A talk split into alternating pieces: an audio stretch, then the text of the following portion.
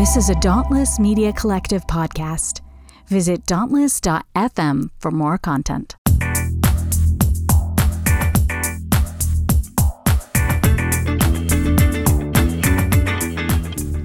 I regret to inform you, you're on Chapel Probation, a podcast that takes a critical look at evangelical colleges and universities. And I'm your host, Scott Okamoto.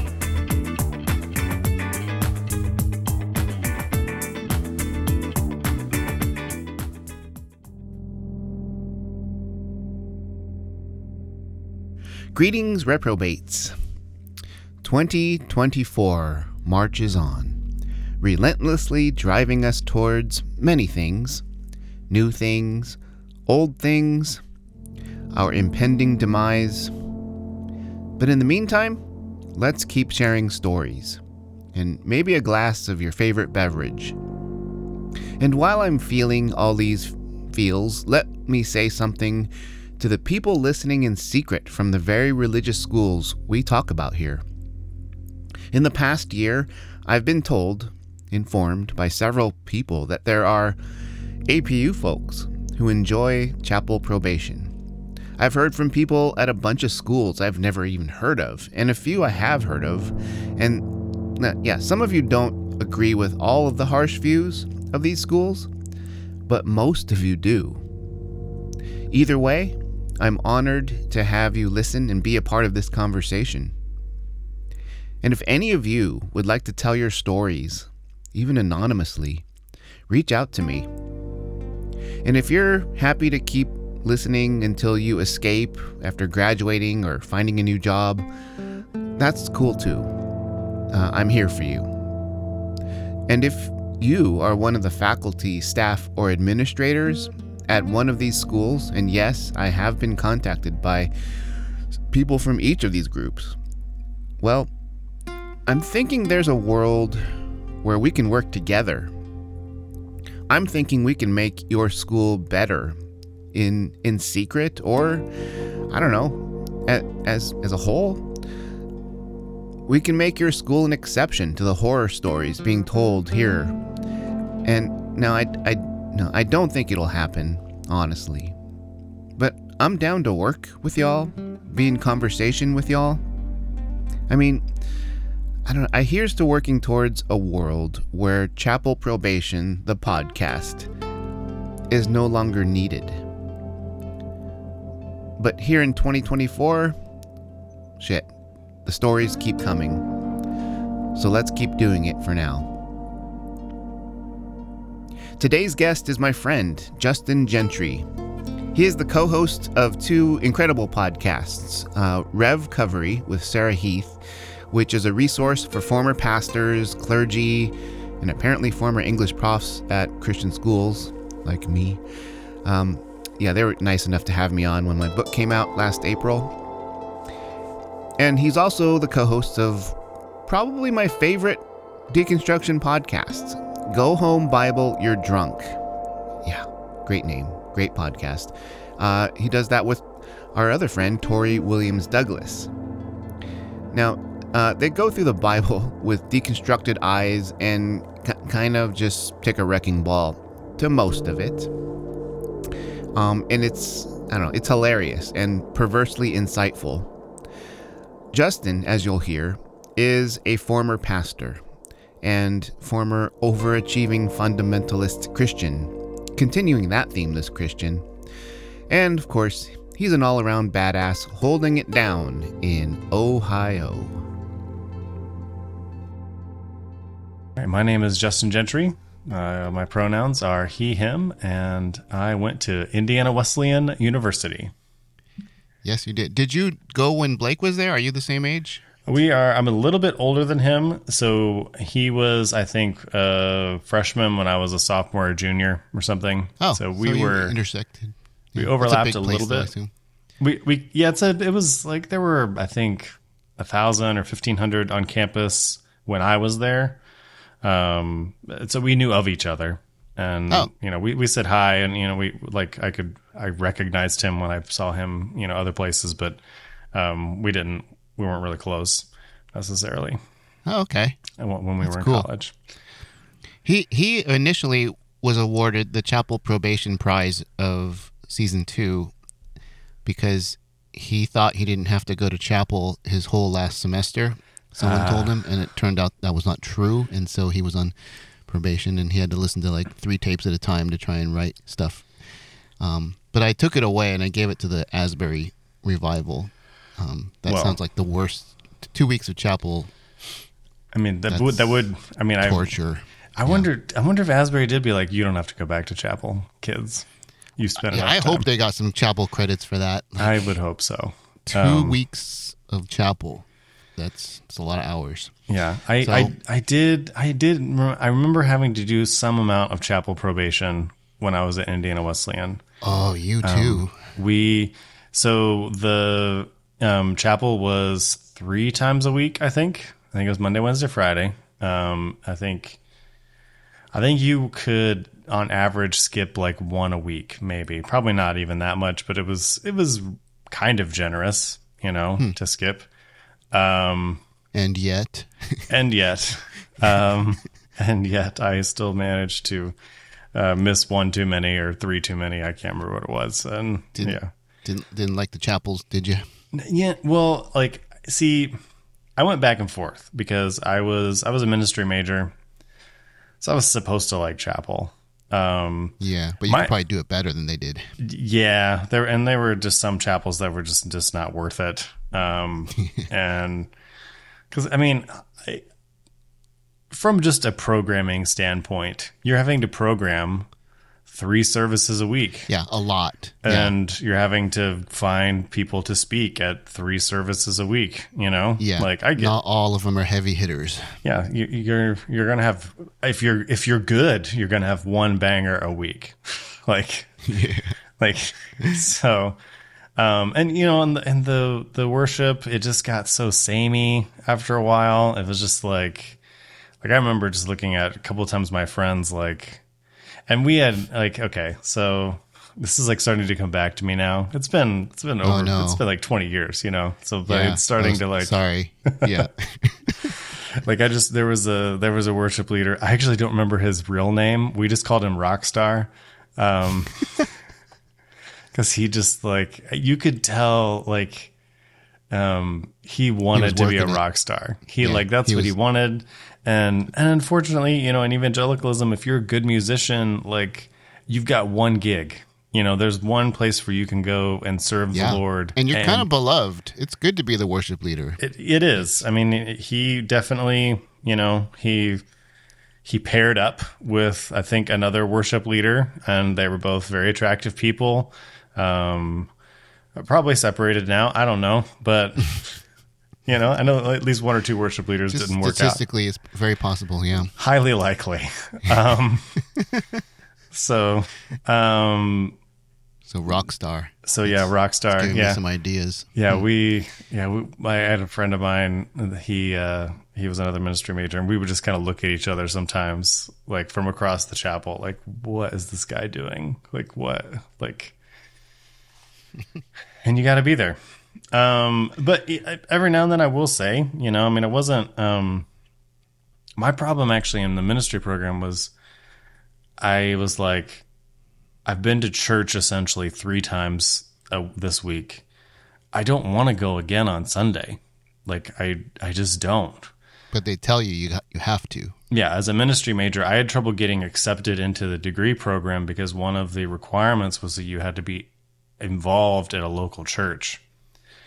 Um and I was like, You're like, but I go to Indiana Wesleyan. yeah, I, I'm literally at church all day every day. Like this is like a cloister that I live at.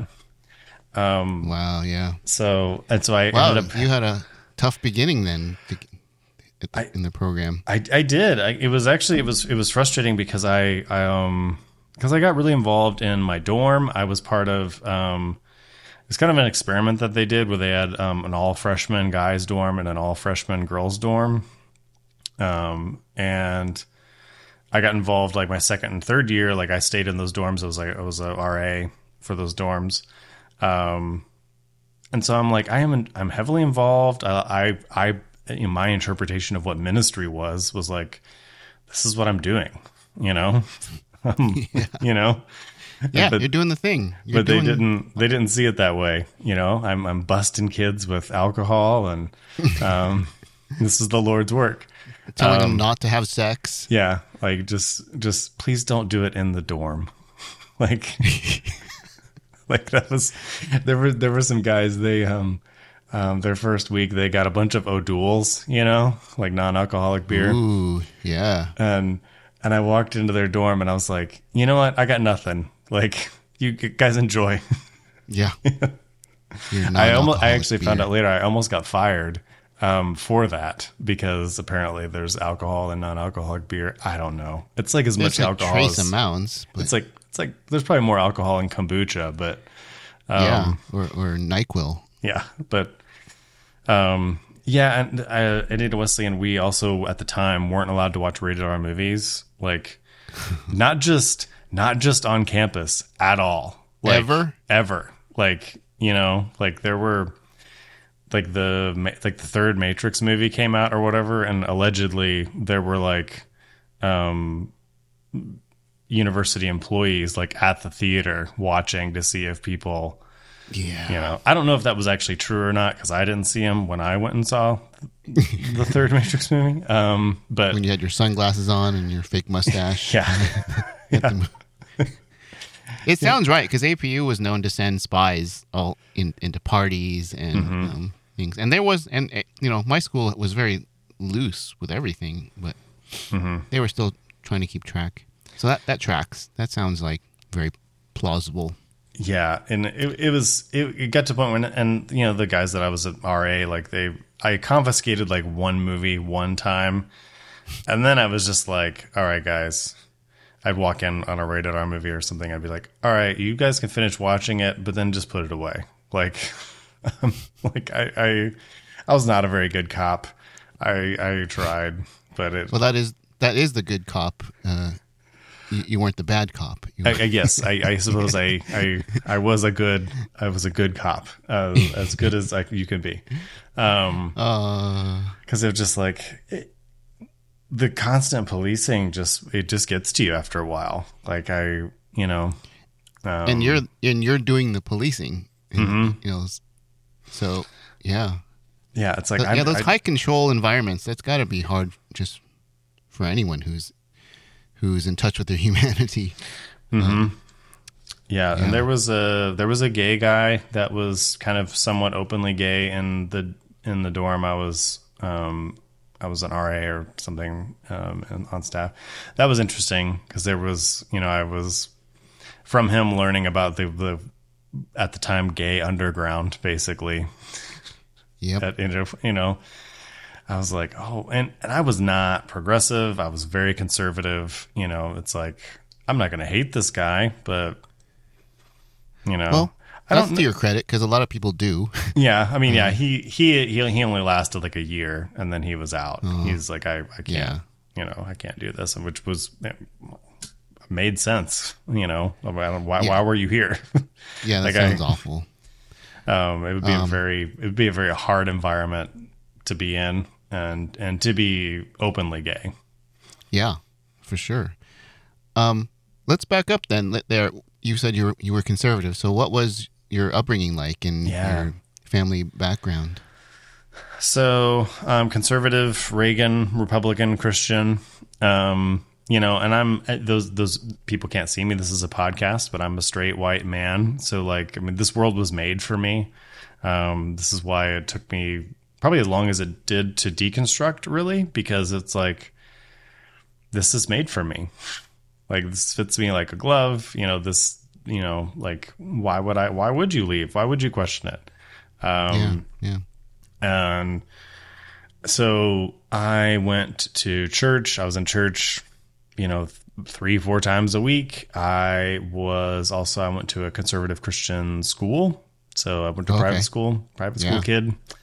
Um, which it, that's been an, it was an interesting, I've learned this more like as an adult because I kind of see, I kind of like lumped my entire childhood into this like fundamentalist bin for a while. But then I, I my parents weren't really all that fundamentalist. Um, but they were very conservative still. They were very de- devout. They wanted me to get a you know good Christian education, but they didn't know everything that was going on at my school. Um, like my like my junior year of high school, our curriculum was to go through the basic life principles, like the Gothard seminar. Like that was Oof. that was our. I got a grade on that.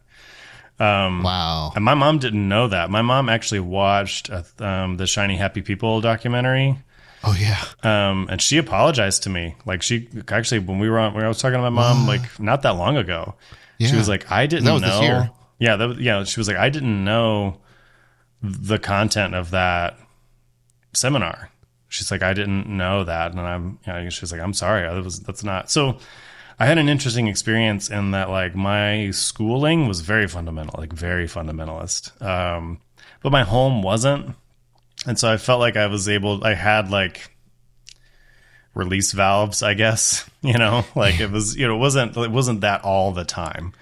Well, that um, explains your your re- response to people watching movies or uh, gay students. You you hadn't drank all the Kool Aid. mm-hmm. Your family was sort of like a, a, a, shelter from the worst parts of that high mm-hmm. control cult stuff. Yeah, yeah. So it's like I I I went to a cult during the day, but I got a break at night. Yeah. Um. So yeah, and I was I was a bit of an anomaly. Like I'm, you know, I'm in I I you know enjoyed I enjoyed church. I mean, that's really I was I and start I was going to go to Indiana Wesleyan at first for their pre med program, um, and then I don't know, spring of my senior year of high school, I felt a call to ministry. Um, I'd already been accepted in Indiana Wesleyan, and it was kind of like, oh, well, they have a degree program in ministry. Like this works out. Um, yeah.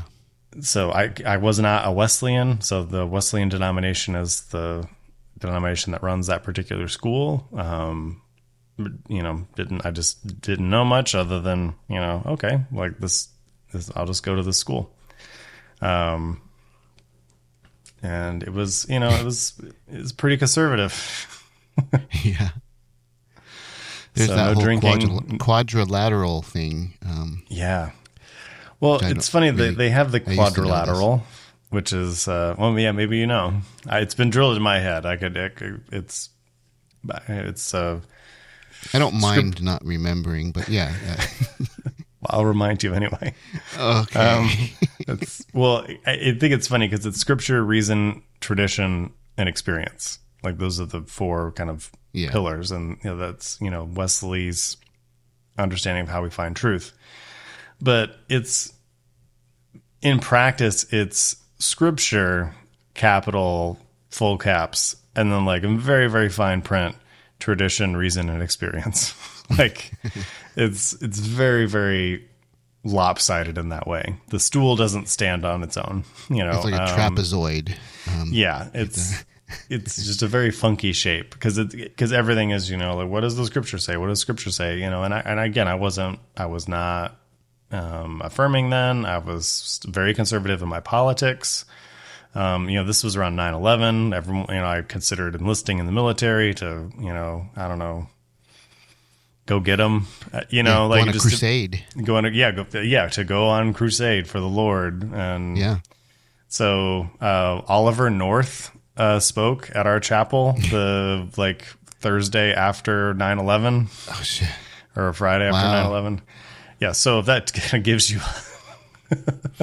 I remember old Ollie made made a kind of a comeback during that time because he's kind of a disgraced figure from the Reagan era. Mm-hmm. Yeah, um, but he yeah he came back. The Christians and, took him in. Yeah, very much so. Um, so I mean that's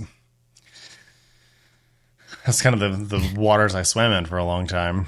Um, yeah, it, and then yeah, were there moments where you were because you were already questioning the rules. So were, mm-hmm. were you ever questioning the theology and, and the worldview and the politics at this point?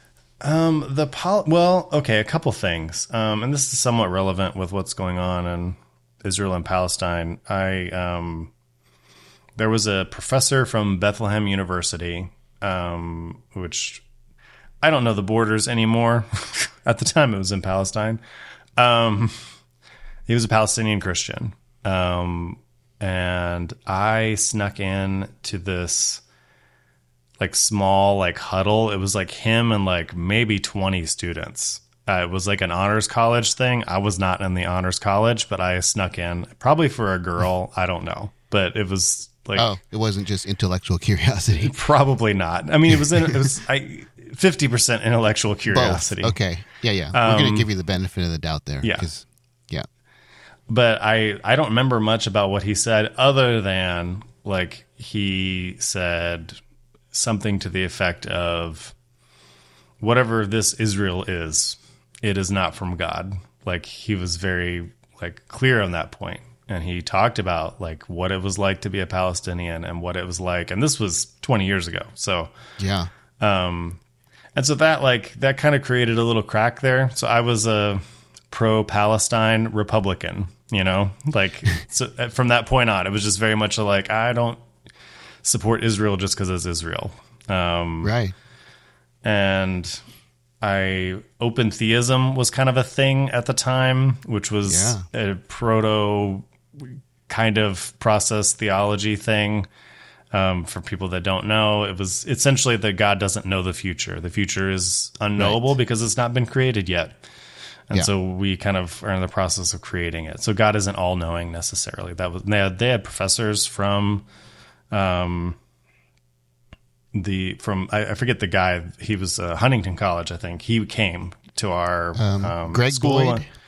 Yeah, or maybe I don't know. No, it wasn't Greg Boyd. It was eh, somebody else. Anyway, Okay. um, so he came and spoke, and and he. I mean, some people just tore him apart. Um, one of our yeah, professors that's- kind of one of our professors kind of stood up for him, or at least like defended him a little bit, and people tore him apart too. And I and I I kind of became an open theist for a few weeks.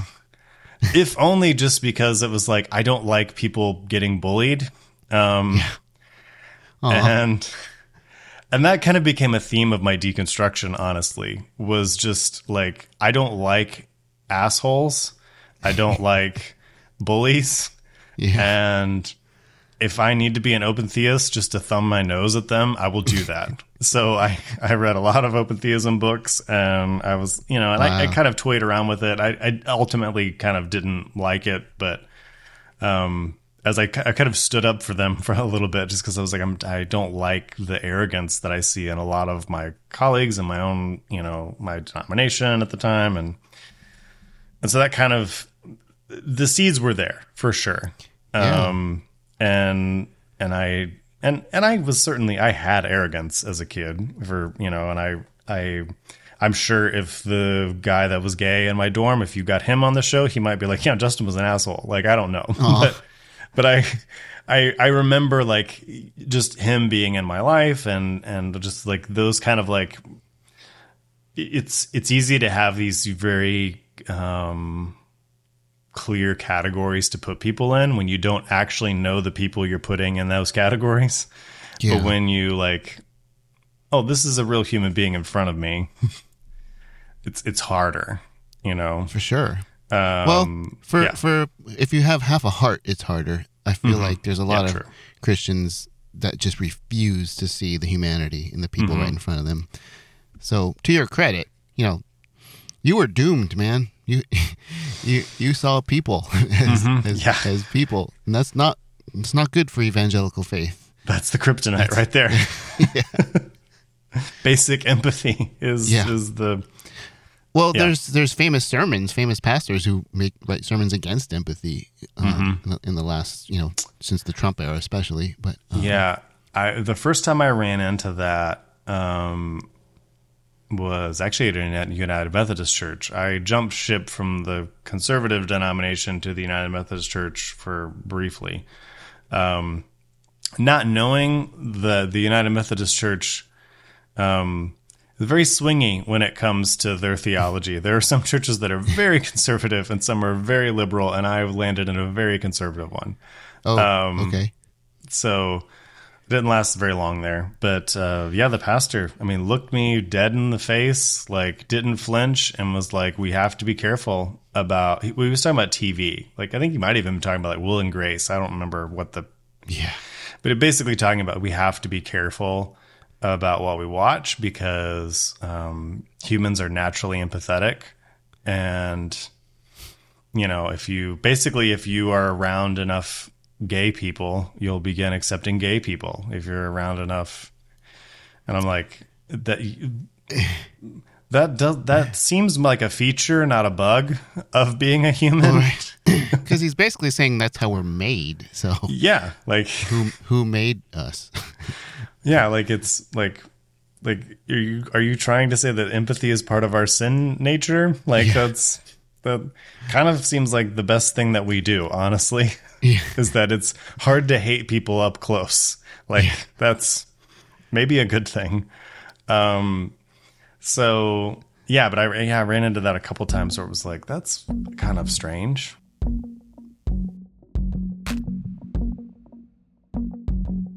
Hmm. Are you also thinking like me that despite Justin's heroic efforts to be a quote unquote good fundamentalist Christian, he just wasn't very good at it and was kind of doomed to fail? Uh, this is a compliment, by the way. Because his very decent and caring family upbringing gave him a perspective that valued, you know, human dignity and respect those are non-starters in fundamentalist Christianity. Kind of goes against everything we were taught about being human. Like a lot of guests here on Chapel Probation, Justin was indeed doomed to fail, I think, to his credit. Because things like compassion, open theology, empathy, and intellectual curiosity, oof, have no place over there. And if you don't like bullies and assholes, well, fundamentalist Christianity is kind of a bully and asshole factory. So, oof, Justin, well, yeah, Justin's a good dude. It was never going to work. then I think she endures verbal abuse for a season and she endures perhaps being smacked one night and then she seeks help from the church. There is a pile of dead bodies behind the Mars Hill bus. and by God's grace, it'll be a mountain by the time we're done. You either get on the bus or you get run over by the bus. Those are the options. There's nothing holy about writing discrimination into the law, and I am tired of communities of faith being weaponized because the only time religious freedom is invoked is in the name of bigotry and discrimination. I'm tired of it. Hi, I'm Nate, producer and co host on the Full Mutuality podcast. Let's talk about inequality. It's everywhere. Whether it's rooted in race, gender, ability, or sexuality, there's bound to be an imbalance in power, influence, representation, and access. On our show, we want to explore areas of religion, culture, and society where justice is needed in order to bring about true mutuality. I hope you'll join us for some enlightening, fun, and at times uncomfortable conversations as we envision a world where everyone can live free from systems and structures that keep us from being truly equal. You can find us on your favorite podcast app or visit our website, fullmutuality.com, to find a list of all the platforms we're available on. Subscribe today, and we'll see you on the Full Mutuality Podcast. Hey everyone, I'm Jessica from the Leaving the Village podcast. I wanted to take a moment to say thank you for tuning into this show. We're so grateful that you've decided to spend your time with us. Seriously, Dan, Gail, Kathleen, Nate, Scott, and the rest of us here at the Dauntless Media Collective couldn't produce content like the show you're listening to without your support. I'd also like to invite you even further into the conversation. Right now, there are some great discussions happening over in the Dauntless Media Collective Discord server. If you're interested in chatting with other folks who are deconstructing and decolonizing the oppressive traditions they came from, please feel free to hop onto the server. If you don't know what Discord is, it's a place where communities can gather online for chatting on a wide variety of topics. In our Discord server, we have channels devoted to general deconstruction conversations, some meme sharing, therapeutic venting about whatever religious bullshit you're currently dealing with, and even a channel specifically devoted to talking about the latest episode of the podcast you're listening to right now. I hope you'll join us. You can log in directly to the Dauntless server by clicking on the link in the show notes or heading to dauntless.fm and clicking on the link in the top banner. See you there. This Yeah. is Methodist. Is this right? Like shortly after college, like you're you're becoming a pastor at this point. Yeah. So, um, well, yeah. This that I kind of jumped ahead in time to that particular story, but I I became a, well, I was actually in a vineyard church for a little bit right after college. Was it a dancing kind of vineyard? Did was there like like aerobics going on? They on were Sunday morning? a trying to be like Bill Hybels uh, kind of vineyard. Um, so uh, this was in Miami, Florida. It's, was actually, honestly, a pretty it was a pretty good church. Um, All things considered, um, and it was a great experience. I met some people that I'm still friends with, um, even you know post deconstruction. Um, and so it was a good experience, but they, they didn't pay me that much. Um, it was it was one of those like uh, internships, you know, learn by experience. Um, Yeah.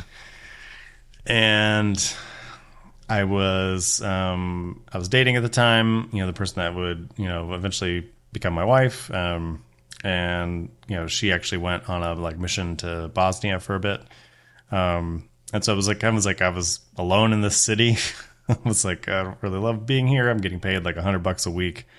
Oh. Um, and so eventually I I ended up getting a youth pastor job um, in the Wesleyan Church, which was the denomination that Indiana Wesleyan is a part of. Um, and and that was that was a great experience for the most part. Um, it was rocky, you know, because it's you know your idealism from college meeting the reality of what church actually is. yeah. You see how the sausage is made in church, and it's It's rough. yep. it's really rough. Um, and, again, that that's actually that kind of starts chipping at chipping away at your faith or whatever, like from a different angle. You know, there's there's the like this theology doesn't hold up angle, but then there's the people are shitty, like in church. Like it's not Yeah. you know, like we say we have good news. We say, you know, I'm, I'm I learned in college in this, you know, environment that, you know, um, you know, like the gospel changes people, transforms them, makes them better, you know, and, and this was, I was, I was Wesleyan. So we're talking about being entirely sanctified, like literally sinless in this life. Can you do that? And I'm like, and I, I met people that said they were entirely sanctified and Guess it depends on how you define sin. yeah, uh, and they were not. Whatever, it, however you define it, they were not. Oh, okay. I kind of made a rule that if someone says they're entirely sanctified, uh, they're not.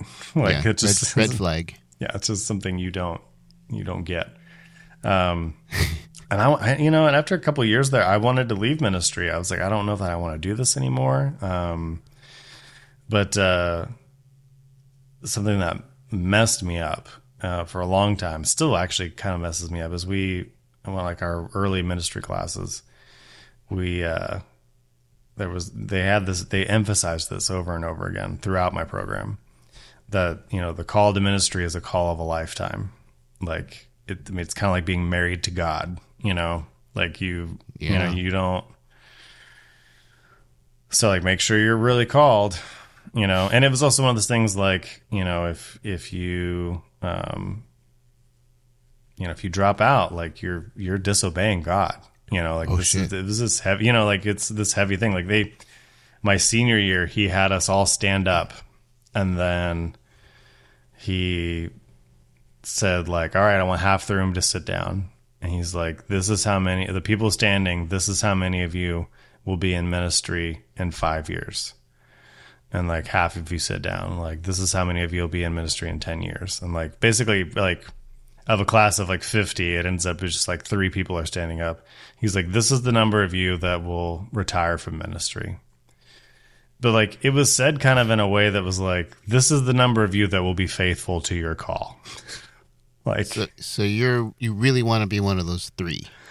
yeah. Like and and at least with the way my brain took that, it was like I just kept going back to ministry because it was like I, I don't want I don't want to be unfaithful. I don't want to be, you know, disobedient. You know, like I, you Yeah. know, I don't want to get a divorce from God. yeah, you know, like that means you go to Aw. hell, right? You know, like it's so Oh, it's oh, yeah, it's hard. I mean, it, and you put that on a kid at 19, yeah. you know. Um, Well, and, and a- a 19 year old that's fully devoted to this faith and and and is it's deeply held, right? So, Mm-hmm. yeah, yeah, it's awful. yeah so so that was that was rough um to have that and then and then again like because i don't like bullies and i do a lot of things out of spite like i was like i'm gonna stay in this to prove to that fucker that i can do this you wow. know Okay. like you know it's like that's how i'm thinking like like i'm not gonna let this professor you know look at me as like one of the ones that failed Yeah. um so so i you know I, Well, you made I, it a good long way. So, I did. I was a minister for. I think you made your know, point. o- over ten years. You know. Um, Unfortunately, he's still alive and probably mad at me, but whatever. I kind of don't care. well, he should listen to Go Home Bible. He should. I, I sometimes I do wonder how many of my professors have tuned in. Yeah. I don't know. I, I don't know. I haven't gotten like a. I I've, I keep a low profile with Go Home Bible. You're drunk, um, which is one of the podcasts I do um, now. Uh, I guess I could segue to that. Um, it's essentially drunk history, but we read the Bible. So it's well, I say that, but Tori and I are rarely actually drunk. Um, Yeah. we started it during the pandemic when both of us were actually not drinking. We'd kind of like stopped drinking for a bit. So it's, but Go Home Bible You're Drunk was just such a great name. And It is. We kind of, it, we were kind of like, sometimes reading the Bible makes you feel like you're drunk. so If you're reading it right, yeah. yeah so you're like oh my gosh um and that honestly I, I we started it kind of you know this was you know tori williams and who you know has done white homework and other things we kind of started it not as a joke but just kind of like well, let's just see where this goes um and we're at 100 more than we're at like 120 episodes now um Hell yeah. and it's still going and we're still having fun and I mean we we- we do more than just Bible stuff but it's honestly the Yeah. Bible is a never-ending source of content Yeah, there's a few hundred more episodes left in that in the Easily. Bible. Um, not all of, like I don't know how good it'd be like to go through numbers or something, but um, yeah there there are some things we stay away from and we um occasionally dip into Paul but we have to like we have to like steel ourselves for that cuz we did we've done Philippians and Galatians and it's just like yeah, I I don't I can't like Galatians. I just heard it was last last the last couple weeks. yeah we just did that one I um, agree, but so f- from my view, and as long as I've been out, I found that to be very healing. Mm-hmm. For you guys to say, this is fucked. Galatians Yeah. doesn't make any sense, and and it's messed up, and it it's nonsensical. It, it eats itself, and mhm. yeah, it, it was it was actually that was uh, for, for even old me who's been out of faith for like 15 years was like, oh wow, that felt really good to, to hear you all say that. it well because Galatians I th- I mean one was was one of my favorite like epistles probably just for a couple of the good there are a few good yeah, there's some, verses in some there greatest hits in there. Yeah, yeah there but trying to like and I and I, I've read it before but just I have been out for long enough that like going back to it it was like what is this like when you put it all together, n- not just those pretty verses that sound really great on a t-shirt or something, but like Yeah. yeah. So when you went through the whole thing. And you could feel your pain too. I could feel you, you, all of the things you were feeling, uh, the mixed emotions of, of it. It was just like I don't know, like, and it's like embarrassment because I used to think Paul was a genius, and now I'm like, I know he's not. Like, Yeah. He's Yeah. not. Yeah. Um, and and so yeah, it's it, it's. Tori and I have said, like, you know, people like you will ask you like if you could change one thing in history. You're like, oh, I would kill Hitler or whatever. I would whatever. It's like no, for me, I would just like convince Paul to stay in the desert, like. you know, when he did his little three year hermitage or whatever, can Yeah. you just stay in the desert? Like, Yeah. I think Or just break his hands. yeah, something, you know, Can't write. can't write, you know, just can you just stay here? yeah, stop writing Um, those damn letters. Yeah, like, and we can find them later, a thousand years later. Someone, you know, some shepherd can find your hut, you know, whatever, fine. But um, Yeah, let's just no, let's that- just not. So- um, So that's where you end up. So real quick, go back to so how did you get out of faith to, Yeah, to become this um, apostate who does these horribly offensive um, podcasts like Chapel Probation? Yeah. Um I, you know it it was gradual over time. I mean, I, I the evangelicalism and Christianity just it, it gets a hold on you, especially again in America. Yeah. I'm straight, I'm white, I'm a guy. Like is you know, I I had to have it really thrown in my face it, before it became apparent like this is bad because I I kept trying to reform from within, like, and so, and like as a Republican, I was pro-choice. I was not anti-Israel, but I questioned Israel, you know, and so I, I just kind of picked up these. I would pick up these positions over time, and then eventually I was like, I'm not a Republican anymore. Like, just you know, like you I don't just, check any of the boxes. yeah, I check no boxes other than like this is just what I've how I've always voted. So it just Yeah. kind of like well, I'll toss it away. And um, it, Christianity was very similar in the sense that it was just like, all right, well, I'm I kind of stopped believing in hell in seminary. I um, and not even honestly when Love Wins came out, Rob Bell's book Love Yeah, Wins, Bell like book. When that one came out, I read it and I was like, yeah, like this Duh. th- this is yeah, duh. Like, So why you, would you got there before Rob Bell because that book was huge in Mm-hmm. so many people's deconstruction or just you know adjusting of their their theology. I would say I would say Rob Bell definitely confirmed what I was thinking. I don't think I was like quite there, but I was I was there enough to when I read it, it wasn't like um, a shock to my system. It was more Yeah. like a well, well, yeah, like this, this, yeah, this is the v- most viable option.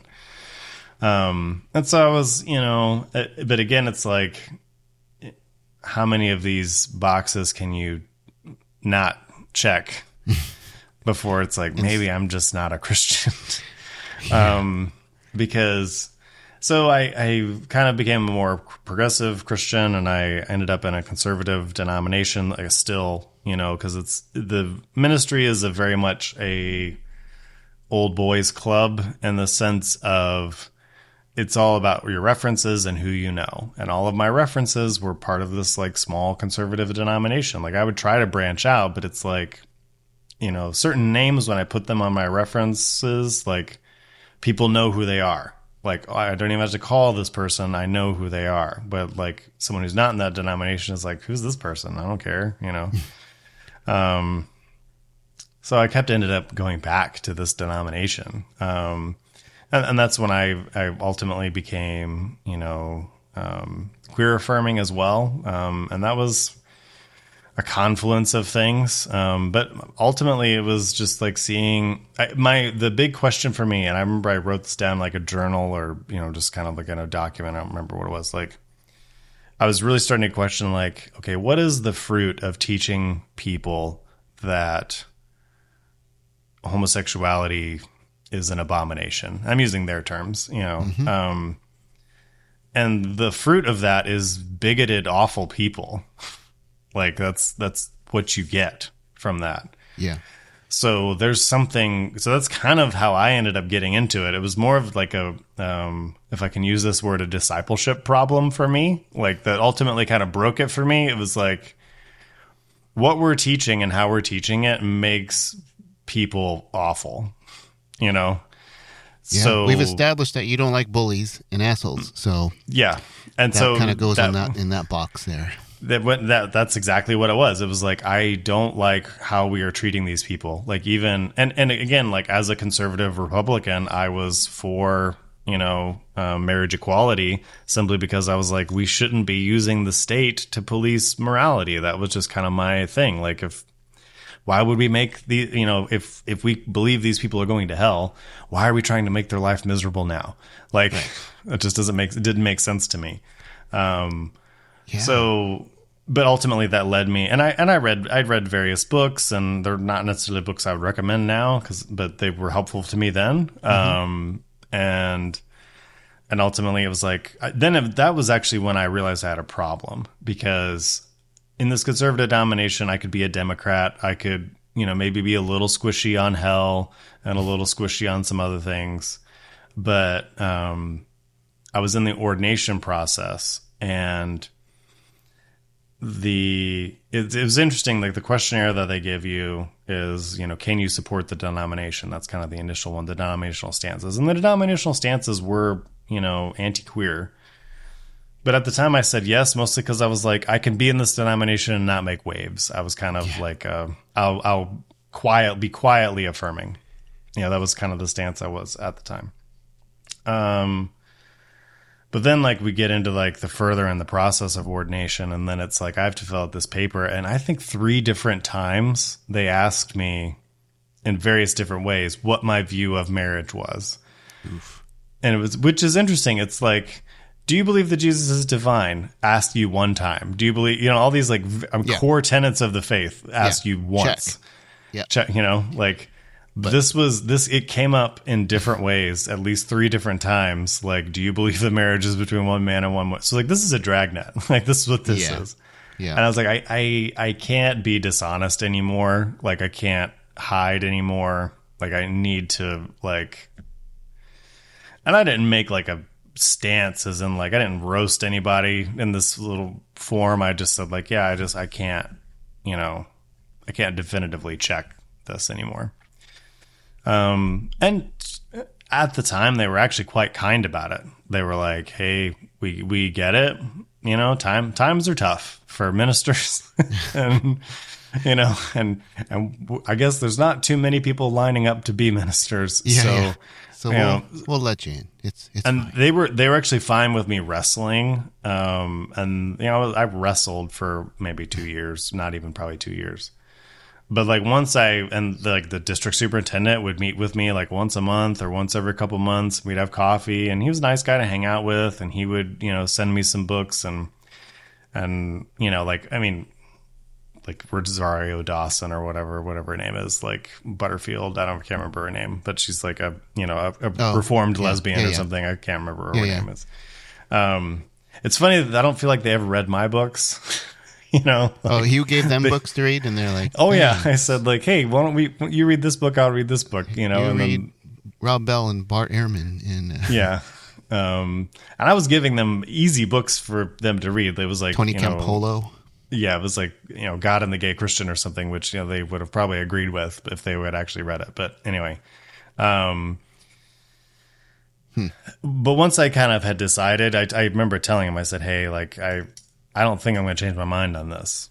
Like I appreciate all this work that you're doing with me, but I it feels dishonest for me to like Yeah, keep doing like we're this. still wrestling. Yeah, I'm not. I'm not wrestling. I haven't been wrestling for a while now. Um, and I, I had a lot of queer students. I don't know. I don't know what it was. I don't know if it was like I always had a lot of queer students in youth ministry, um, but they only felt comfortable coming out to me once I was, you know, even quietly affirming, uh, or just like it just happened that way. I don't know. I mean, I'll, I don't know if I'll ever know, but um, I had a lot of queer students in my youth group. I'll just say that. Um, and I, you know, and I, I towed the denominational line publicly in, in the sense of like, I would, I would offer them a spectrum. You know, if a kid came out to me and was just like, what do I do? I'm a Christian. I'd be like, well, some people think that hmm. you need to be celibate your whole life. But there's other people that are just as Christian that don't think that. And here's a couple of books and resources for you, and let's maybe figure this out together. That's the stance I had at the time. I would not Yeah. say that now, but that's Yeah, I mean you're a pastor, so you, yeah, I'm a pastor in a very conservative denomination. Yeah. I was like, even that was like Yeah. not even edgy. It was like, don't ever do that. Yeah. Um, but you know, I was like, I, I, my, and my goal in ministry to adults or students was more like, I'm going to give you the tools to figure this out yourself. I'm not just going to tell you the answer. Like, um, so, and especially when it came to, you know, LGBTQIA students, I was like, I'm, I, um, ultimately I was kind of found out and ultimately I had to go to the board and, um, Wow, we had similar experiences, man. And I told him, I said, "Hey, if I get this wrong, I have to do a kid's funeral." Like and and I can't I'm not going to have that weigh on my conscience. You know. And and there's at least one kid that I'm quite certain um I did save their life. You know. And I don't I don't regret that. No, I mean Um, that's that's that's the, the to me that's the divine right there. Is Yes. going going Yeah. against the system you're in to, to help someone is that's a beautiful thing, man. Yeah, you can't do it for long, but for the time you're able to do it, it's you know there there were a lot of good things that happened. There, I mean, there's part of me that's like, I wish I would have left ministry a couple years sooner. You know, like 'cause it Right. would have saved me a lot of pain. It would have saved me a lot of you know difficulty. But there's also part of me that like those last like three years were the best. You know that I had ever been in because I was like, oh, I'm actually doing real ministry now. like, Yeah. I'm not parroting a party line. I'm not, you know, like I'm, I'm in the thick of it with people. Like this is what it's supposed to be like. Yeah. Um, yeah. And Yeah. and they fired me, and I, you know, and I, how they did it was cowardly, and of course. it, you know, it was, you know, they said, oh, we're going to give you till May or June. We're going to let you finish out the school year. And then like a day later, they're like, actually, we need you gone now. oh shit. um, they gave me the they gave me the bare minimum severance that they were required under the discipline. And i slid that i slid the note back to him and i was like you need to do better. Like i have covered for you. I have been quiet for you. I have you know I have done a lot of things for you. I need you to do this for me. And they gave me another month severance, which was kind of nice. Ooh. So well like, played. I was like, I, I was one of those few moments where I was just very brazen. I was like, you need to do better. Like I, I'm not gonna, no, like you're not gonna give me the bare minimum. This is ridiculous. Um, yeah. Wow. And I, I was in a parsonage at the time too, so it's like I, I have to leave. Like, I don't have housing and I don't have a job. like that's you know that's that's a shitty place to be.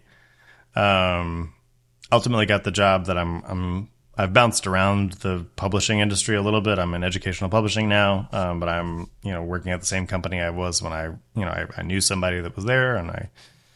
But that that transition was hard, uh, and I was still a Christian at the time. I would have said I was a progressive Christian at the time. Yeah. Um, Ah, the progressive Christian. I think most deconstructed folks hit that phase at some point, and some even stay there. And while it's not my place to tell anyone what to believe or not believe, people like Justin and me have some thoughts. I write in my book about how, f- for me, the mental, archaeological, historical, cultural, and linguistic gymnastics needed to support a progressive Christian view, again, for me, it's, are, they're all just too much. Relying on the same kind of shitty collection of problematic, nonsensical, contradictory texts as the KKK and QAnon just seems like either too much work or just pointless work. We're, we're all reading the same book and coming to vastly different conclusions about life and faith. Again, to me, and apparently to Justin too. I've actually met people who like the Bible for the sex and violence, and, and that's fair. That's kind of an R rated book, collection of books.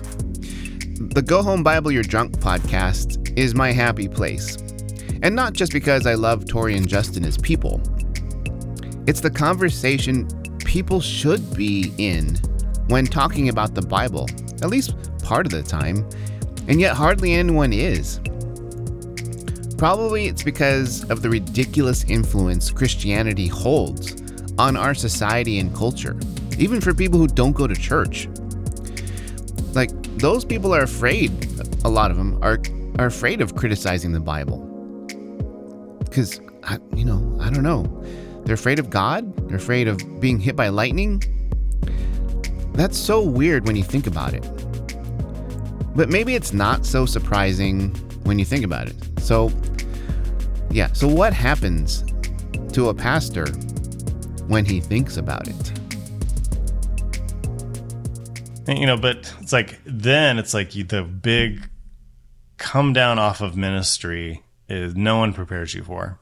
Um, and there's another podcast I've started uh, since say, then. if only there was a podcast that helped. if only there was a resource for people. from Yes, um, because it was it was hard. Um, I mean, it's it- you know when you're in ministry, th- this is a small thing, but I feel like it illustrates all of it. You know, and you have to move around a lot usually in ministry, and when you move to a new town, like there were 15 to 20 people waiting for me almost every time like to help me unpack my boxes and to help me move in and to help me get acquainted with the town. It's like you've just got like bake you a pie. built-in instant friends and support and fans honestly. Yeah. day one. Well i moved to columbus where i'm at now um, and my mom was there. You know? Like that's it. Like there's no and it's not like i expected fanfare like for the city of columbus to open its arms to me or something but it was just like oh like no one cares. Like this is wow okay. Um oh i have to make friends like a normal person does you know like like okay i i there are some things i need to learn here. Um and so it's and it's that and then it's the corporate world and it's all the things. And um and so i started a podcast later with uh sarah heath um called RevCovery that it's it's telling people stories that are leaving ministry you know hopefully hopeful stories you know and we try to also provide you know tools. Like one of our most downloaded episodes is like how to make a resume. Because when Oh, you're wow. when your role is discipleship coordinator um no one hires you Yeah. like because it's just like that that sounds like a cult leader because you kind of were um a little bit yeah. I mean, You well, know? I could work at like Google maybe. Um, yeah I, yeah we actually said like a, a tech startup they would love a discipleship coordinator um so might play but like and also empowering hiring. yeah and, and but in, empowering people that because it can be very defeating too um and i'm trying to help people that are pastors know like you have the skills to be a valuable asset to any employer really yeah. Um, assuming you left for good reasons, you probably are a person of integrity. Yeah. You're probably a person that has great interpersonal skills. Like they can teach you how to make an Excel spreadsheet. They can't teach you how to run a meeting in a way that doesn't bore people to death. Um, and like that's what you bring to the table, and people will appreciate that. You know, um, Except So- for Carl Lentz because he looked like a deer in headlights at his fake job that he was pretending to go to in that documentary.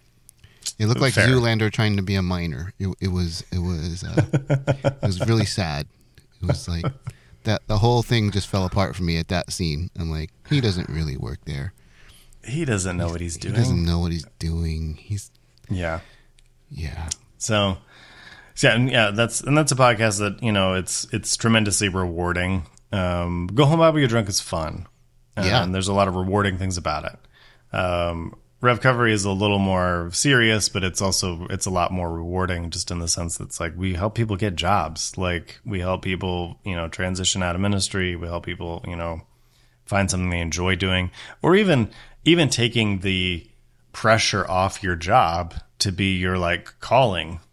You know, like my job right now, it's I work with great people. I I am in an industry like we're in educational publishing. We help kids learn. Like I can feel good about that. I'm not like I don't work for like some weapons manufacturer or something. You don't work for Rebecca, right? Just just making No, sure. Yeah, yeah, no. I do not.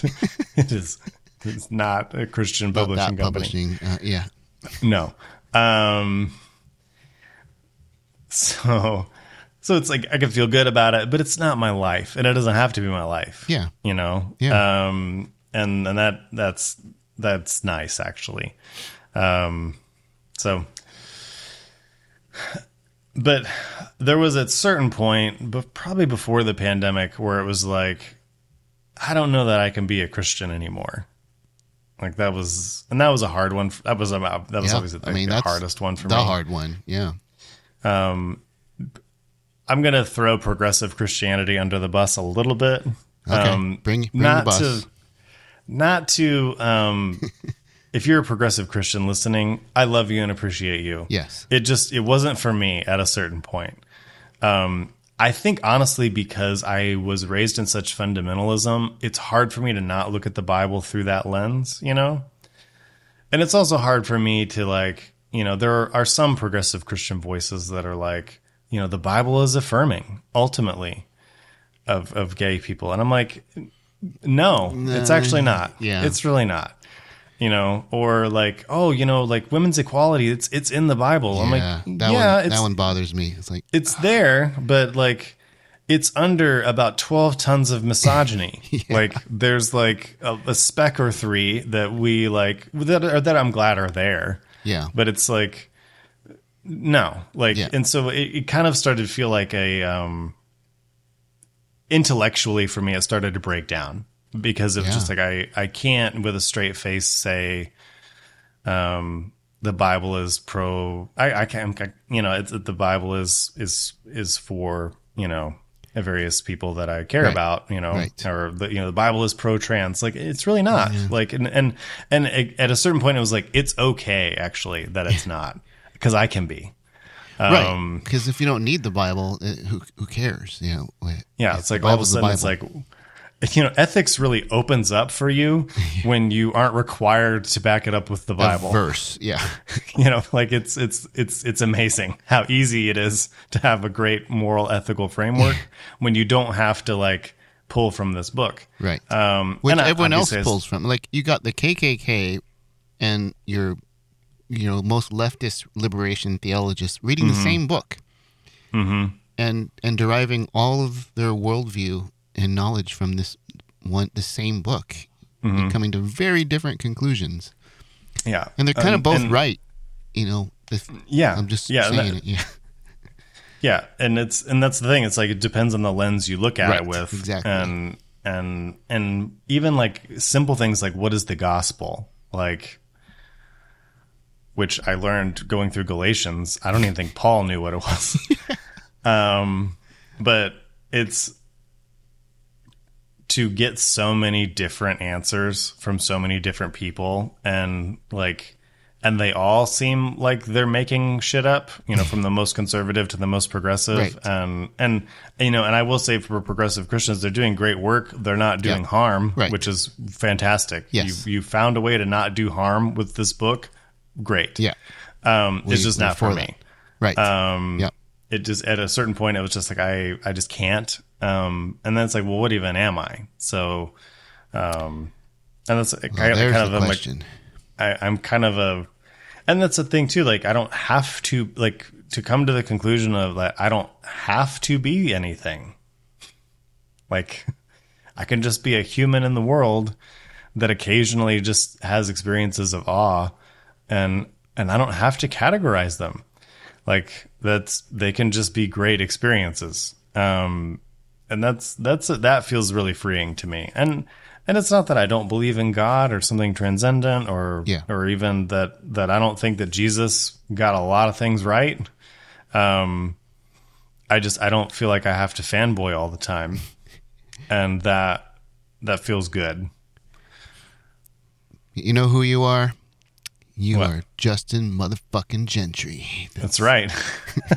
It- feels good to say that. Like Right?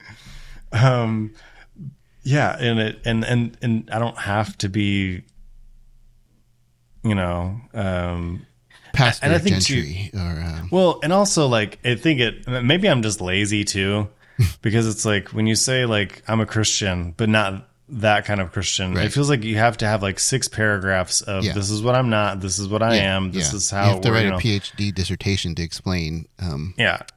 And all the if you just say agnostic, most people are like, oh, okay. And like, it just, yeah, I don't need to explain it anymore. And it's like, I, and I, cause I used to love, the, I used to love theology. I used to love debating it. I used to love writing it. Like, it, and I, I was going to a church after I was fired, I was going to a church in uh, Columbus area. And I was at like a retreat or something. And there were these two guys that were just kind of like, debating. It was lighthearted debate. It wasn't like angry Twitter debating. It was just like they were just kind of going back and forth. Well, what about this verse? What about you know? And I, and I was like, I remember thinking normally I would have been drawn to that conversation, yeah. but Get in there, mix it up. Yeah, mix it up and like you know try to like. th- But I was like, I could not be less interested in what's going on in that corner of the room. It was just it was like a revelation to me. It was like I no. Oh, I I don't I don't care to defend who I am to other people's expectations of what I should be. You know, and and occasionally I I say I'm a Christian. Actually, every the first two weeks of June during Pride Month, when all my queer friends are like doing great theology on Twitter or whatever, that are that are still Christian, I'm like, I'll be a Christian for you. Like, if this is what it is, you're a kind of Christian. Yeah. I- I'll I'll sign up. You know, but then I don't know some some chud will get in there, and I'm like, mm, Yeah. okay, Oh, no, yeah. Uh, sorry. Christian Pride Month is over. Um, Yes, yes. Well, one the last thing I want to talk about is um, your fitness plan. So, uh, so, man, you inspire me because not just with Go Home Bible and and RevCovery, but you like pumping some serious iron in. Is that like your basement or your garage or something? It's my garage, yeah. yeah. So I actually I'm gonna say that it is um, a testament to my willpower and fortitude that I didn't mention that I got really into CrossFit during this time. so I brought it up, so you can. normally people lead with CrossFit. I did not, and so I feel like that should be noted. Um, yeah, so I, I honestly, I think to have something outside of church at a certain point, I took up, you know, CrossFit. I had a friend that owned a, owned a gym. Um, and he kind of needed help too. So it was just kind of like, a, this is like, a, I'm helping a friend and it's not church related. Sweet. I'm in. Um, and I and I wanted to get healthy too. I um right after I graduated seminary, I was just like I I was I was just feeling unwell. It wasn't even a weight thing. It was just a Yeah. lot of little Caesar's pizza and late nights. just it accumulated to the point where I was like, I I need to make a change here. Um, and I I just found it to be very liberating for me. Um, I don't do like CrossFit as much anymore, um, mostly because I'm I'm 40, um, and at a certain point, your body's just like, "Can you be kind to me, please?" um, but I, I I do love working out now. I love I love lifting heavy weights. I you know it's this you know having a good mind body connection um being embodied you know having a certain mastery of your body um i think is really good and you know we we have very disembodied existences for the most part Yeah, um in Christianity for sure. and Christianity in particular. Yeah. Um, I, you know, society generally, Yeah. but Christianity Yeah, in for sure. particular. And I, I actually do remember like, like kind of being, um, I remember even in college, actually, I kind of go back there, like being a little bit like frustrated that the only real verse in the Bible about your body was like Paul's like physical exercises of some value, but spiritual exercises of greater value. You know, it's like that. That's that's the verse we get. Like that's the that's your wisdom on this. Um, I remember kind of like being like, is it okay to enjoy being in a body? You know, like is it is that okay? Is that an okay Define thing? enjoy. Yeah, well, yeah, um, Christian enjoyment. Yeah. You know the the you know and and and church worship services. What do you do? You, you go and you sit and listen for an hour, and then you go to the potluck and you sit and you eat for an hour, and then you you know like and, and then you go to your home, and then you sit and watch football for hours. You know, and uh, none of those things are necessarily bad to enjoy, but we're we're just constantly not moving. Yeah. Although at the vineyard that I visited, they were doing some aerobics on Sunday, and, and I Some couldn't churches, keep up, yes. so I, I, I didn't go to that church. But um, I should say yes. Yeah, white conservative white churches tend to be the just chill. yeah, yeah, Um, and so yeah, I kind of just sought that out, and it's you know it's it's been a practice for me, and I, I notice when I miss it, and I um and you know I, I like being strong. I like you know my seven year old. I can throw her on my shoulder still, and you know she likes it, and it's sometimes helpful, and um yeah, it just it, it's something that I enjoy, and I, I would encourage everybody of you know whatever ability you have to find some way to you know push your body a bit and become embodied as much as you're able to, and as much as your abilities are, allow you to. yeah. Um, Because I think it's um, it's what makes us human, you know. Like It is. Yeah. Part I did it partly for the sex. Um, I mean, the it, that that also is nice. that, that that is a nice be side real. effect. It's um. Mm-hmm. Yeah. There's yeah.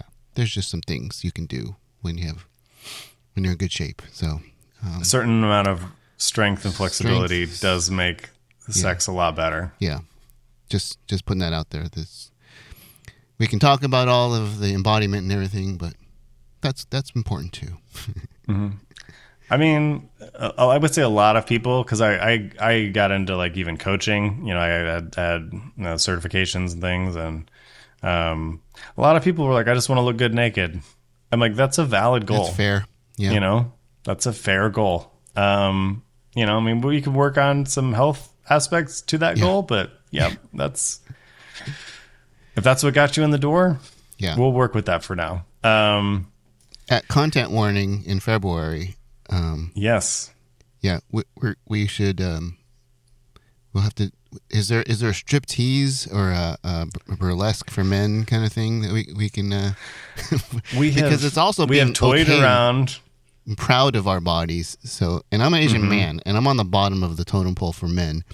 So I was talking with Janice Legata. She's a black woman, and we're like, well, we at the bottom, we want to feel proud of our ourselves and our bodies, and so mm-hmm. thinking of ways to to do that.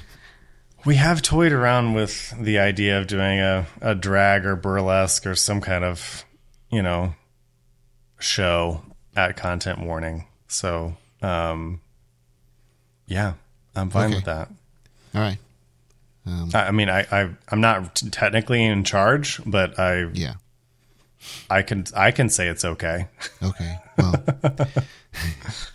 Uh, So, content yeah, warning content after warning. hours. We'll we'll have like a pole Yeah. dancing class or something. Um, Yeah, I think Tori and I made a joke on Go Home Bible You're Drunk about like because we were talking about um, we're trying to make that uh, the event as accessible as possible to have Yeah. you know cameras and stuff, and we weren't Yeah. going to get like some blurry webcam like you would, and then somehow it became a porn reference, and we're like, Tori's like, to be clear, we're not making porn at content warning. Yeah. But then I was like, well, Or- but if people wanted to, they could Yeah. just not. It'd be after hours. like, we're not sponsoring right, the creation so of porn at the porn wor- porn workshop um, after hours. Um, Yes. I'm told lighting lighting is important. Um, mo- maybe more than the quality of the camera, and so. Hmm. All right. Well, damn. Lighting and working lighting and angles. I hear. Yeah, yeah. So I'm in, I'm motivated to work out more now between now and then. So, um, Yeah. So for everyone listening, I'll, I'll probably put it in, in the show notes and everything, but and I have been. Um, but yeah, content warning, anti purity culture, sex positivity. Is that how you would describe it? All the things. yeah. All yeah, I mean it's it's I mean a, a briefly it's a it's a it's a fuck you to purity culture. Um but with with an eye towards like what are we building next? Yeah. Because a lot of things in our deconstruction space are geared towards like this is what I left or this is why Right. that thing sucks. And and you need that. That's not even a bad thing. Yeah. Um this is more like, yep, that sucked. But like how do we have sexual ethics after purity culture? um, how do we build how do we approach topics like you know how do we approach polyamory in an ethical way how do we approach the conversation about you know ethical porn um, now that we because we kind of alluded to it in our earlier discussion like when all of your morality is based on what this book says and then it's like okay well i'm not going to base morality on what this book says like well what do i do now Right. like uh, i don't know like we were stunted in a lot of ways when it comes to like empathy and developing a, an ethic that actually is healthy so Yeah. it's, it's really about like pushing that conversation forward to be like what are we building now um, and we have a lot of and it's mostly going to be through panels of people that are a cross section you know we're trying very hard to make it not straight and white and we're trying to make it uh, very colorful and very queer um, and so that's and so it's all those so those intersectional conversations um and Yep. because we have way too many dudes usually that are like hey yeah i'm, I'm polyamorous i haven't told my wife yet but i i am you know it's like we, we- okay I, I get that you're liberated now great Yeah. thank you uh, purity culture is not a thing for you wonderful but like Yeah. let's let's have a better conversation Yeah. For sure. Well, we did it. Thanks for coming on to Chapel Probation, man. Yeah. I, I really appreciate you telling your story and sharing the things. it was a and, blast Um, I look forward to more conversations. We, we will keep the conversation going. mm-hmm sounds great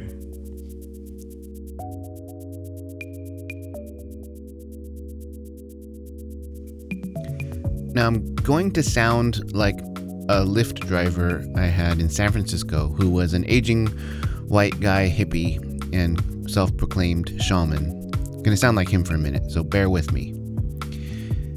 All connected, man. Our deconstruction, our spirituality, our bodies, and our hope that everyone on this planet can live a fulfilling life. And for a lot of us, Christianity, which claims to offer all the answers and all the solutions, is actually an impediment. But if you're a former pastor or clergy person, definitely check out RevCovery with Justin and Sarah Heath. I've, I've, I'm told it's an amazing resource. I, I mean, I, I love the podcast. I listen, uh, but I'm not a former clergy. But I'm I'm sure if I were, I would be so glad that it exists. And if you're up for some healing fun at the Bible's expense, go check out Go Home Bible You're Drunk. You'll be glad you did. I just I, I listen when I'm in the car and I'm just cracking up you know at stoplights and people are looking over at me like, wow, the guy's losing his mind. And I probably am. But if I have to lose my mind, I want to do so listening to Justin and Tori.